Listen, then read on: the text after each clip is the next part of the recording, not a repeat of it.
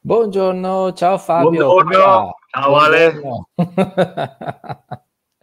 E allora, come procede? Un saluto a ah, tutti. Non c'è male, dai, nonostante eh. tutto ce la caviamo. Bene, bene, bene, bene. Allora, ricordo che chi vuole, chi lo sta vedendo su Facebook, chi lo vedrà su Facebook, magari mette, mi segue alla pagina, così non si perde i video prossimi. Chi invece su YouTube eh, clicca su iscriviti, campanella, sdan sdan, così arrivano tutte le notifiche. Chi è su quello viola fa un po' come vu vuole, viola vuole. Esatto. Viola è anarchico. È anarchico, è anarchico a prescindere.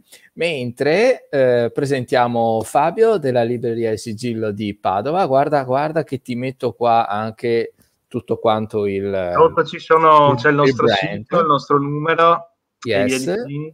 Siamo a Padova, perché l'indirizzo non c'è, eh, via Beato Pellegrina, sempre aperti, e vi ospiteremo tutti volentieri quando passerete di qua, in sostanza. E, il nostro, e se non potete venire qua per motivi ovviamente legati alle problematiche che ci sono, eh, ci sono i nostri numeri, comunque il nostro shop online è, è attivo, è funzionante, quindi...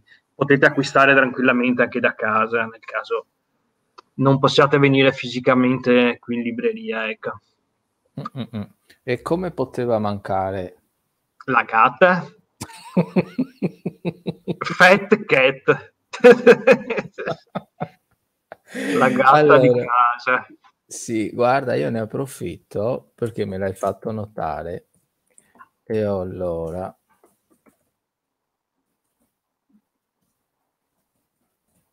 Ecco.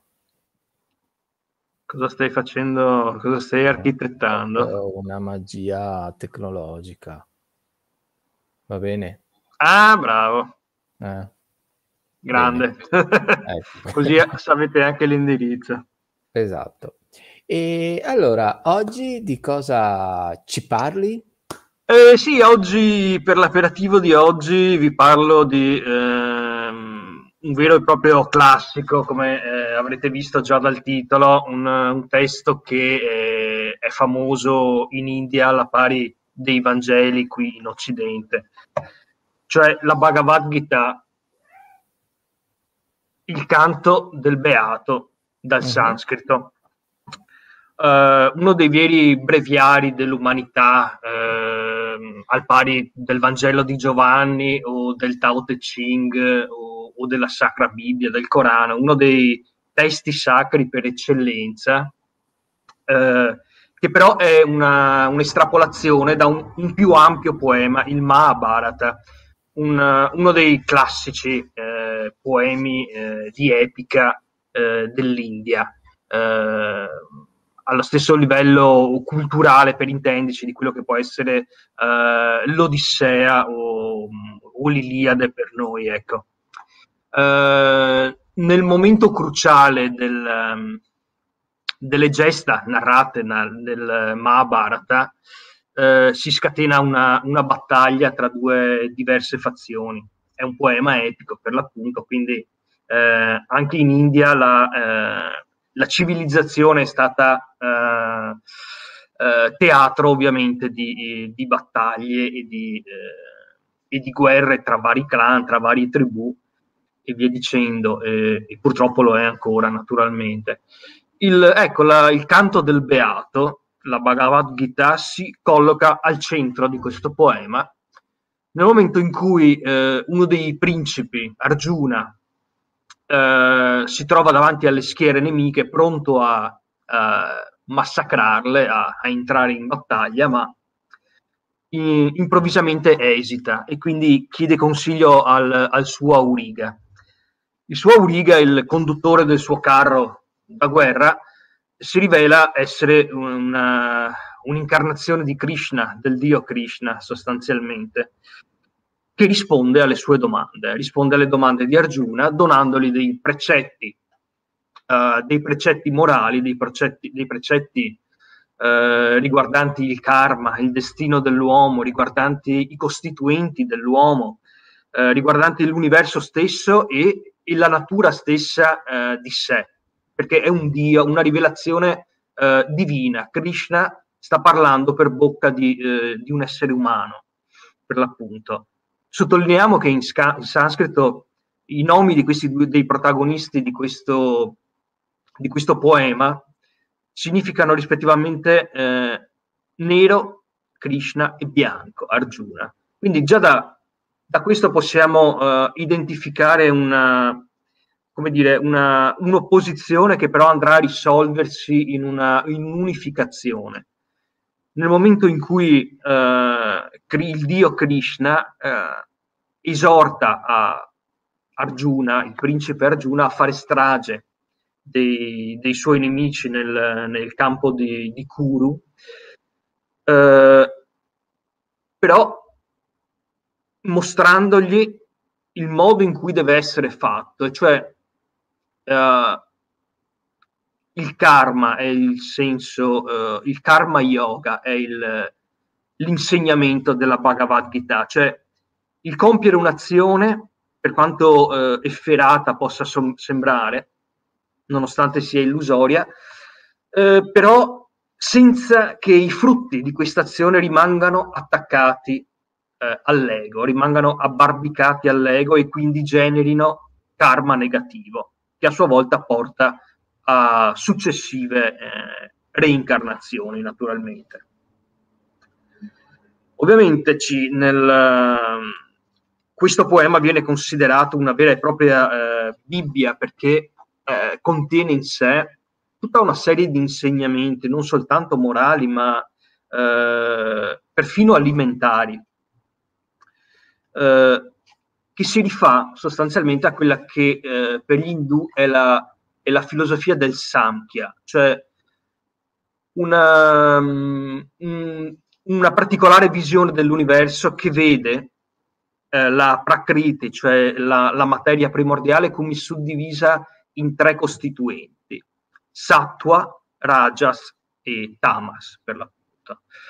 Nella, in questa edizione eh, il nostro Raniero Gnoli, eh, che è eminente sanscritista, fa un interessantissimo parallelo tra questi tre costituenti della natura e, e le tre fasi dell'opera alchemica, in cui il tamas è l'anigredo, lo stato più basso, che ha una tendenza discendente, conduce gli esseri verso il basso, verso una sorta di degenerazione, se vogliamo, anche sì, se nell'ambito della natura eh, ha comunque un suo, eh, un suo significato sistematico.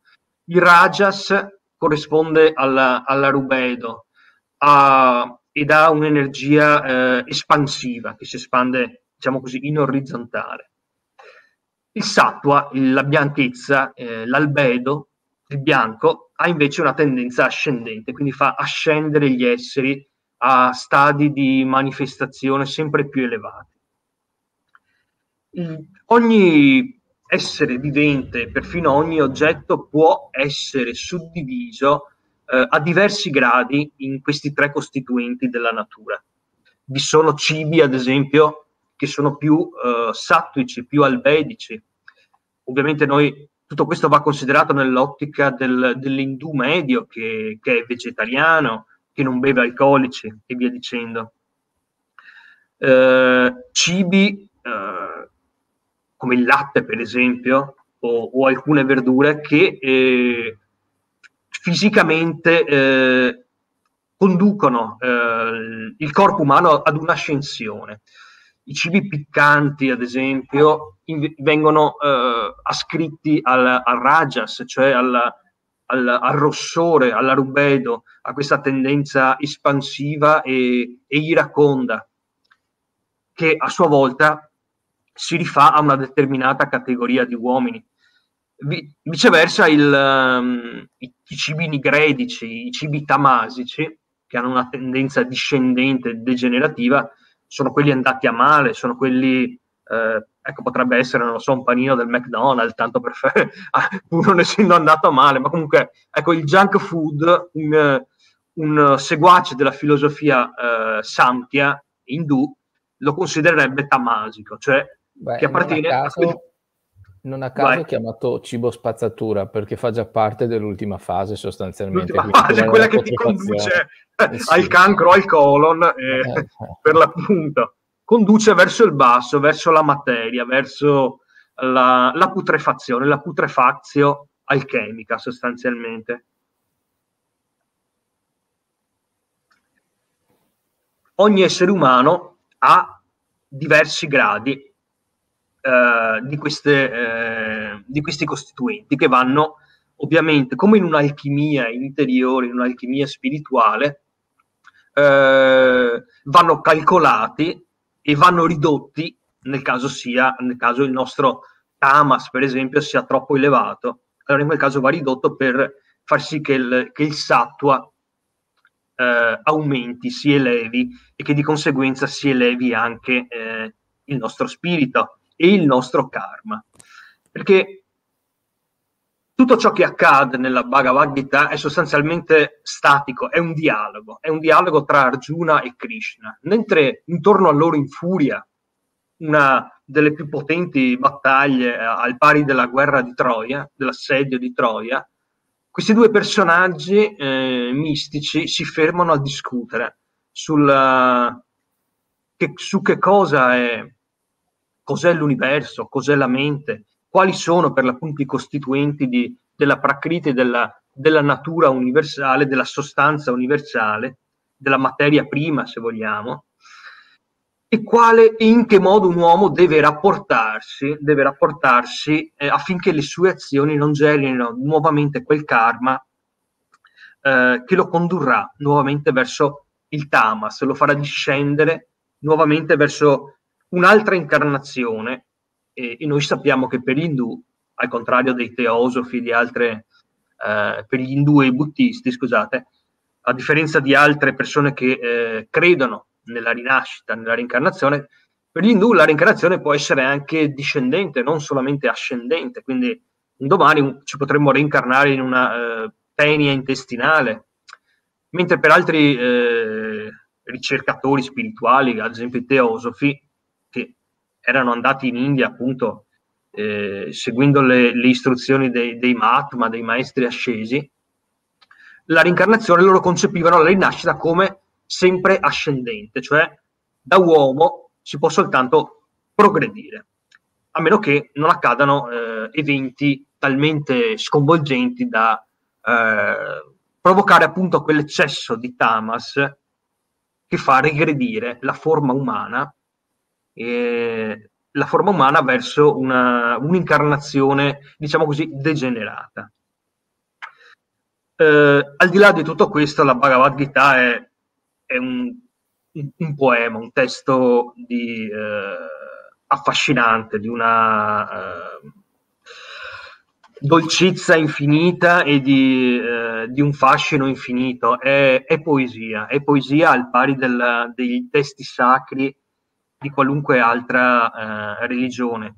A differenza di questi, a differenza di molti di questi, non di tutti naturalmente, qui vengono date precise istruzioni sullo yoga, ad esempio sugli esercizi spirituali. Che cos'è che...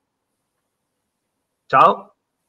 Ciao Blue Witch. Qualcuno ha salutato sei... e io rispondo. Eh, Blue Witch, se hai domande, domande a, proposito, a proposito, siamo disponibili. Siamo qua.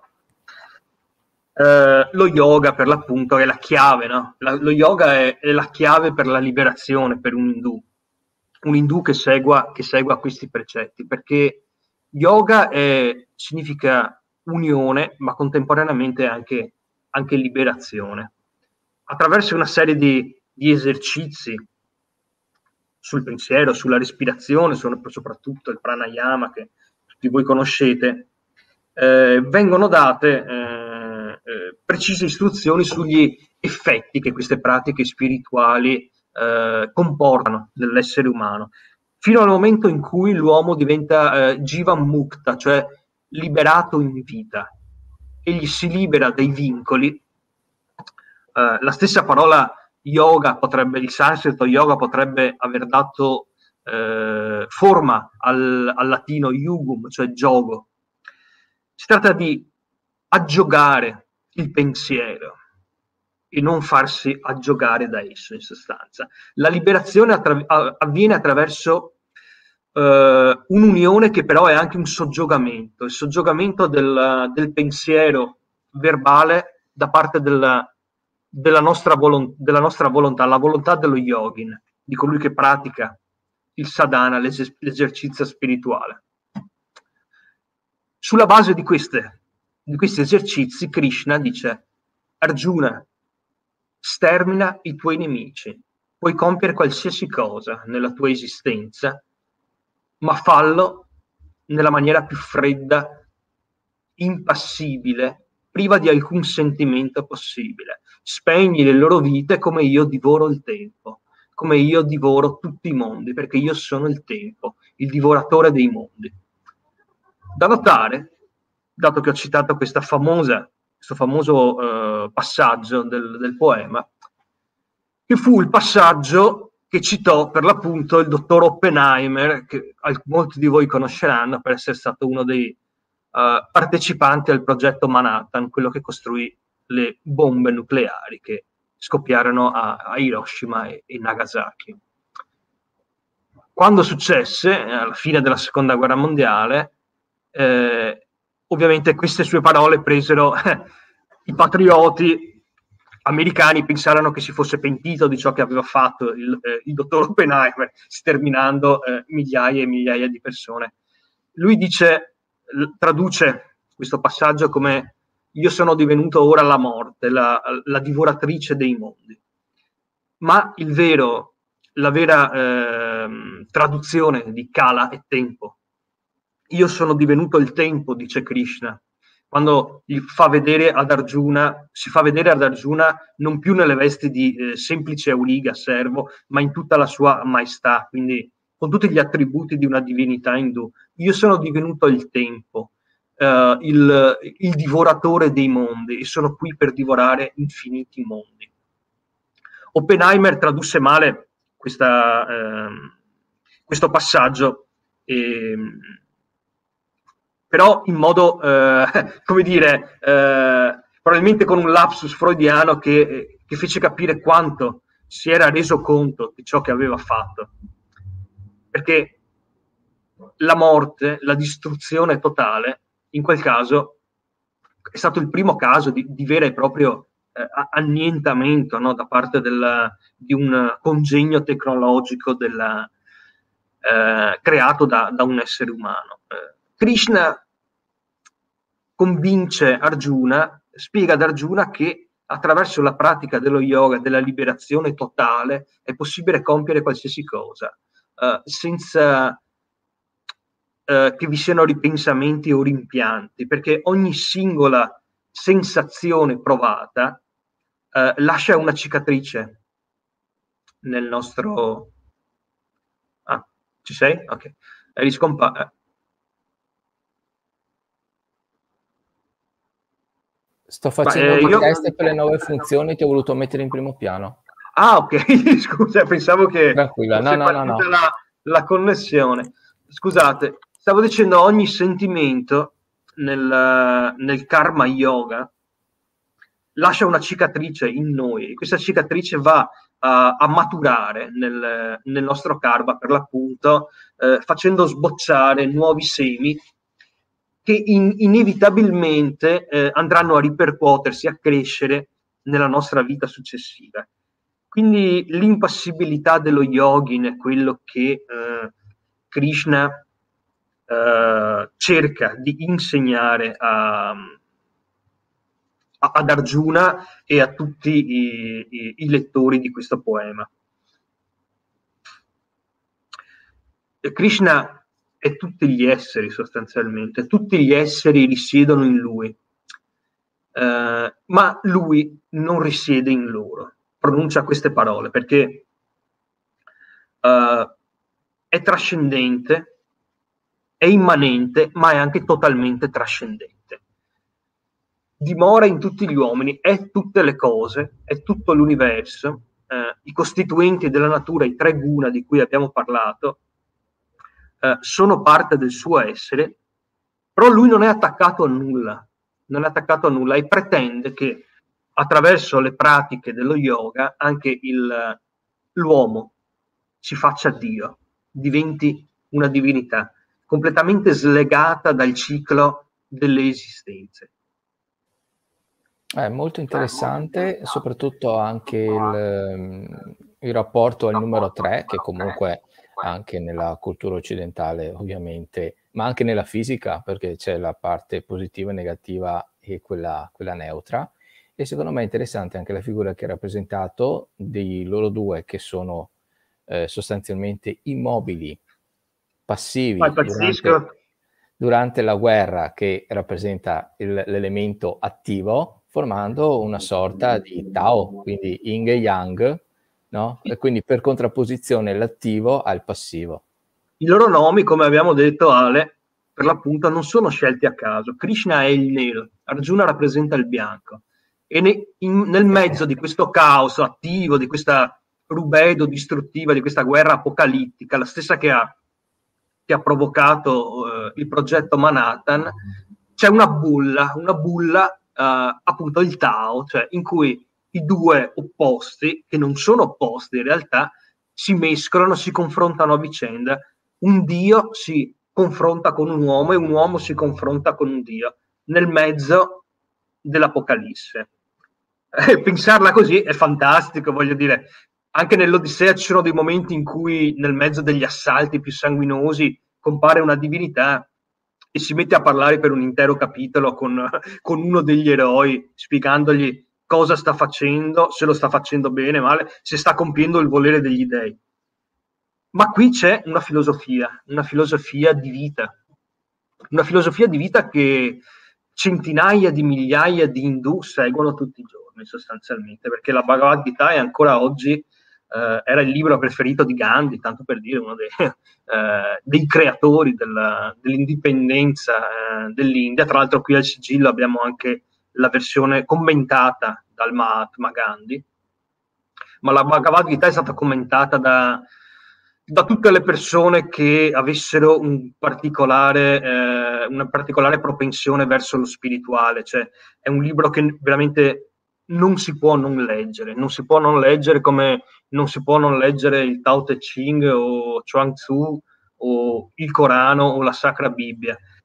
Uno degli esempi più alti della, della letteratura religiosa del, dell'uomo, datato comunque intorno all'anno mille, quindi molto più recente di, di altri se vogliamo. Da notare che all'interno di questa lunga narrazione vengono uh, enumerate tutte le schiere divine, da quelle più elevate eh, fino a, agli Asura, ai demoni, alle forme, a, ai Rakshasha, ad esempio, che si cibano di carne umana, eh, che sono l'equivalente, diciamo, dei ghoul eh, arabi, per intenderci. Eh, una narrazione che è una vera e propria eh, saga epica, se vogliamo, però prettamente intellettuale su quello che è e che, che era stata fino a quel momento la cultura dell'India. La cultura dell'India da un punto di vista eh, filosofico, morale, spirituale e anche alchemico, come fa notare eh, il professor Gnoli, perché tutte queste pratiche mirano in realtà a sublimare l'essere umano, a liberarlo dalle, dai condizionamenti, dalle infinite catene che... Eh, che la coscienza stessa gli, eh, gli ha imposto.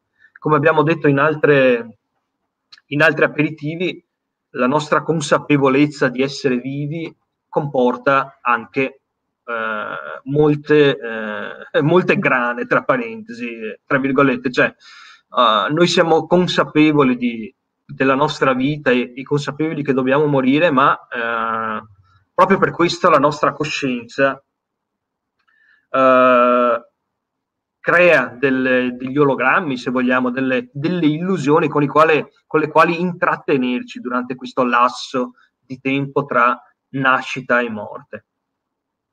E queste illusioni fini, eh, molto spesso noi le scambiamo per la nostra realtà, per la nostra quotidianità, per, eh, per ciò che, per cui vale la pena di di agire. La guerra stessa che viene narrata nel Mahabharata è un'illusione, un'illusione di uomini accecati eh, per l'appunto dai, dai condizionamenti, dal giogo della loro stessa mente.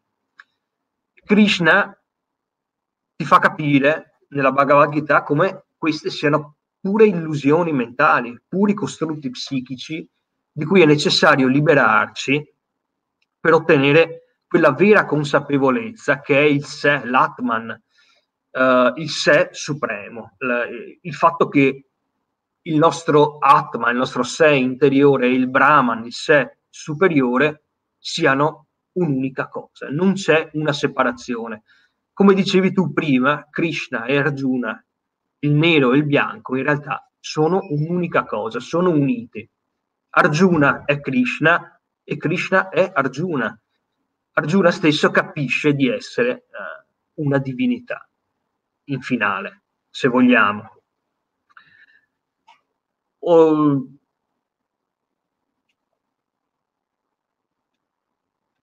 la devozione. Noi abbiamo parlato del karma yoga, cioè lo yoga dell'azione, l'azione senza attaccamento. Ma non è l'unica eh, disciplina che viene, che viene insegnata da Krishna nella Bhagavad Gita. C'è anche il bhakti yoga, cioè lo yoga della devozione. Per comprendere quello che Krishna sta cercando di, di spiegare ad Arjuna e a tutta l'umanità, in realtà, la devozione, cioè Arjuna deve aprirsi totalmente, essere invaso dalla luce di questo, di questo Dio terribile e affascinante, questo Dio che comprende in sé tutte le cose, che può divorarle come il tempo o permettere che sussistano in eterno. Perché un ciclo, un intero ciclo dell'universo è soltanto un battito di palpebre per Krishna. Ma quando noi doniamo la nostra totale devozione, quindi annulliamo la nostra individualità, che è anch'essa un, uh, un inganno della mente, naturalmente, quando noi ci annulliamo totalmente nella, nella divinità, allora eh, possiamo accedere a quel piano divino che è transpersonale, che, è, che va oltre l'individualità eh, e la singolarità fisica del, dell'essere umano, per così dire. Tutto questo ovviamente eh, potrebbe essere un, un mero esercizio intellettuale se non venisse messo in pratica. Eh, quel, ciò che è veramente bello della Bhagavad Gita, che è un libro che una persona dovrebbe, non so, tenere nel taschino, secondo me, per, eh, per poterlo consultare di tanto in tanto quando, eh, quando vede che la sua vita non, non sta funzionando, è offuscata da, da qualcos'altro, non sta vedendo la realtà per ciò che è, è il fatto che, eh, dicevo, il bello è il fatto che non si limita alla teoria, eh, come in tutti i veri tantra, e se vogliamo... se vogliamo dirla tutta, la Bhagavad Gita è un tantra, a parer mio almeno. Eh, l'insegnamento non viene dato eh, a livello teorico, a livello intellettuale, ma viene dato attraverso azioni fisiche da compiere. Questo avviene nella Bhagavad Gita, avviene nel Vijñana Bhairava Tantra, eh, avviene eh, in moltissimi altri scritti della, mh, della produzione culturale eh, indiana. Ed è quello che, eh, che la distingue, ed è quello che ha fatto sì che molti intellettuali eh, de- del passato, eh, non so, nome a caso, Herman Hesse era innamorato di questo libro. Abbiamo citato il dottor Oppenheimer, che nonostante fosse eh, un fisico, aveva una cultura eh, molto, molto eclettica. Eh, è uno dei motivi per cui moltissimi, ripeto, intellettuali occidentali si sono aggrappati, aggrappati con le unghie a questo, a questo poema. Beh, è anche la prova che comunque le scienze, per come le intendiamo noi, eh, sono strettamente legate eh, ad altre discipline o comunque modi di vedere o altro, tipo le religioni, perché eh, comunque non, non sono a prescindere. Guarda Ale, ti cito un altro esempio a questo proposito. Uno dei più grandi fan di Krishnamurti era, era Niels Bohr, erano Niels Bohr, Aldous Huxley e altri fisici, altra gente che aveva compiuto studi prettamente scientifici, ehm, eh, fisici, matematici. Cioè, certo, le persone anche, che... C'è anche un altro testo interessante che è il Tao della fisica, che riprende ah, questo concetto, no? Bellissimo anche quello, infatti, è, quello, è, è, quello lì, il Tao della fisica, se vogliamo, è la conseguenza di quello che è successo precedentemente, quando persone che avevano una cultura sì scientifica, ma che erano talmente aperte eh, psicologicamente da potersi espandere anche alla, alla spiritualità, non la escludevano a priori, come fanno molti scienziati, hanno scoperto l'Oriente e le, e le gemme che, eh, che conteneva. Il Tao della fisica, diciamo, è, è il frutto di, di, questa, di questa unione che secondo me dovrebbe eh, continuare a esistere, perché parliamo, noi adesso stiamo parlando di testi che moltissime persone conoscono, insomma a me capita raramente di parlare con persone che appunto non conoscano uh, la Bhagavad Gita piuttosto che altri, che altri poemi classici, eh, non so, il Ramayana per intenderci, che... però non tutti, eh, però dicevo ci sono moltissimi altri testi magari più, un po' più ostici per noi occidentali, magari che non sono ancora stati tradotti eh, nemmeno in inglese, che eh, conterrebbero dei parallelismi, come dici giustamente tu, con, eh, con le scienze più avanzate, con le neuroscienze soprattutto, non soltanto con, con la fisica e con, e con la matematica, Eh, sulle quali ci sarebbe ancora molto molto da scrivere, quindi io eh, ho sempre la speranza che questa, eh, che questa unione tra Oriente e Occidente, che è iniziata ormai eh, moltissimo tempo fa, cioè, eh, addirittura eh, nel, nell'immediato dopoguerra, anche se i teosofi avevano già attuato una prima, un primo tentativo di congiunzione, no?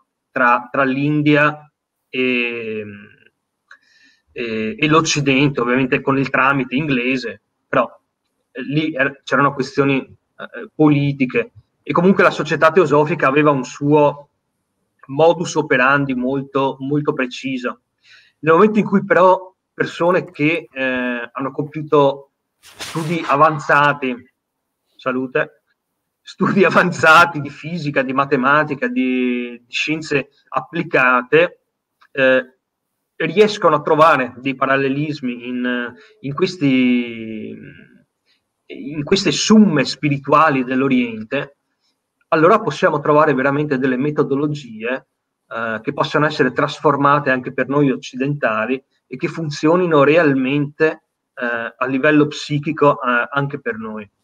Questo è è importantissimo, e, e gli studiosi, eh, non soltanto i, i sanscritisti, ma anche, eh, come dicevo per l'appunto, eh, coloro che si sono dedicati a, ad, ad altre scienze, dovrebbero applicarsi a fondo per conoscere, eh, per aprirsi anche alla letteratura spirituale. Mi rendo perfettamente conto del fatto che non sia eh, semplice per una, una persona che è abituata all'ambiente accademico e, e a discutere continuamente di, di determinati argomenti, eh, avere questa predisposizione. Però abbiamo citato degli esempi, eh, saranno degli esempi illustri chiaramente, però eh, quello che può fare un uomo possono farlo tutte. Io l'ho sì, sempre no, pensata da, così. Un po' da, dall'impostazione, perché se è di tipo specialistico verticale, ovviamente ragionano a compartimenti stagni.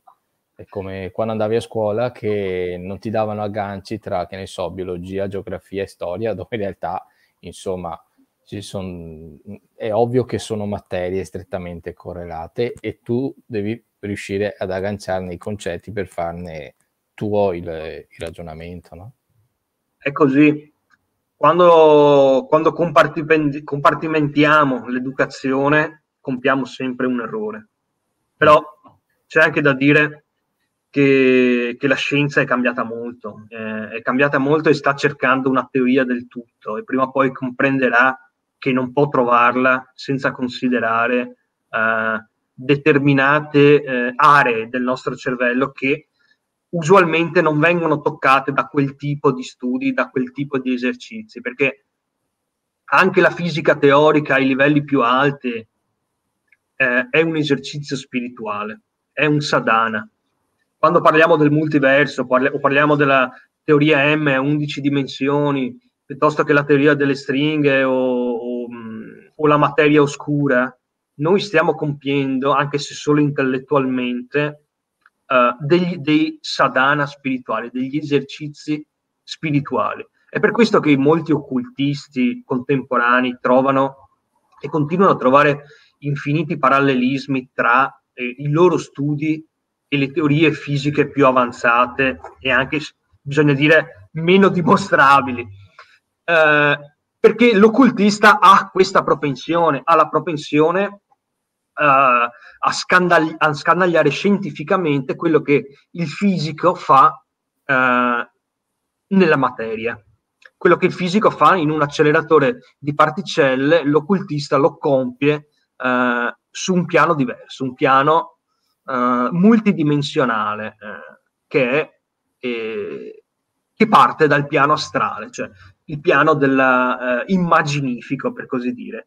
Il, il piano poi, tra l'altro, dove si celano uh, le nostre volontà più recondite, i nostri desideri più, più reconditi, quel piano che uh, conosciamo ogni notte quando, quando sogniamo, sostanzialmente, e che deve fungere da, uh, per così dire, centrale connettiva con tutte le dimensioni che la fisica conosce solo teoricamente a livello di calcolo, ma che possono essere conosciute Uh, attraverso il nostro, uh, il nostro essere, purché impari a superare quelle barriere uh, psicologiche che si è autoimposto, tra virgolette.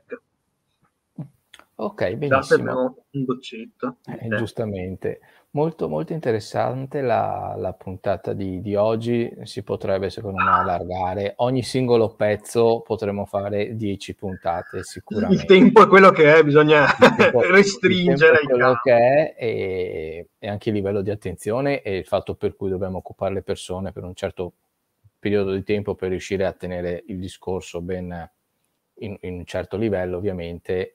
Bisogna fare dei rapporti di un certo tipo, quindi ehm, complimenti, perché secondo me, Fabio, riesci a trattare e trattenere sulla stessa linea d'onda per un bel po' di, di minuti, quindi è, è, non cerco è da... di non divagare troppo. So che sono argomenti che, di cui, che hanno infiniti agganci con infinite altre materie, però eh, diventa veramente troppo. eh, Noi non siamo ancora a livello di, appunto, Krishna, che può dire tutte le cose sono in me, ma io non sono in nessuna, quindi bisogna seguire una certa, un certo filo conduttore, eh, ma non è sbagliato, perché ci può condurre poi, attraverso lo studio personale, l'approfondimento personale, a trovare sempre nuovi parallelismi, sempre nuove corrispondenze e a creare, a creare eh, nuove vie per accedere Eh, a piani eh, diversi, a piani diversi dell'esistenza. Ecco.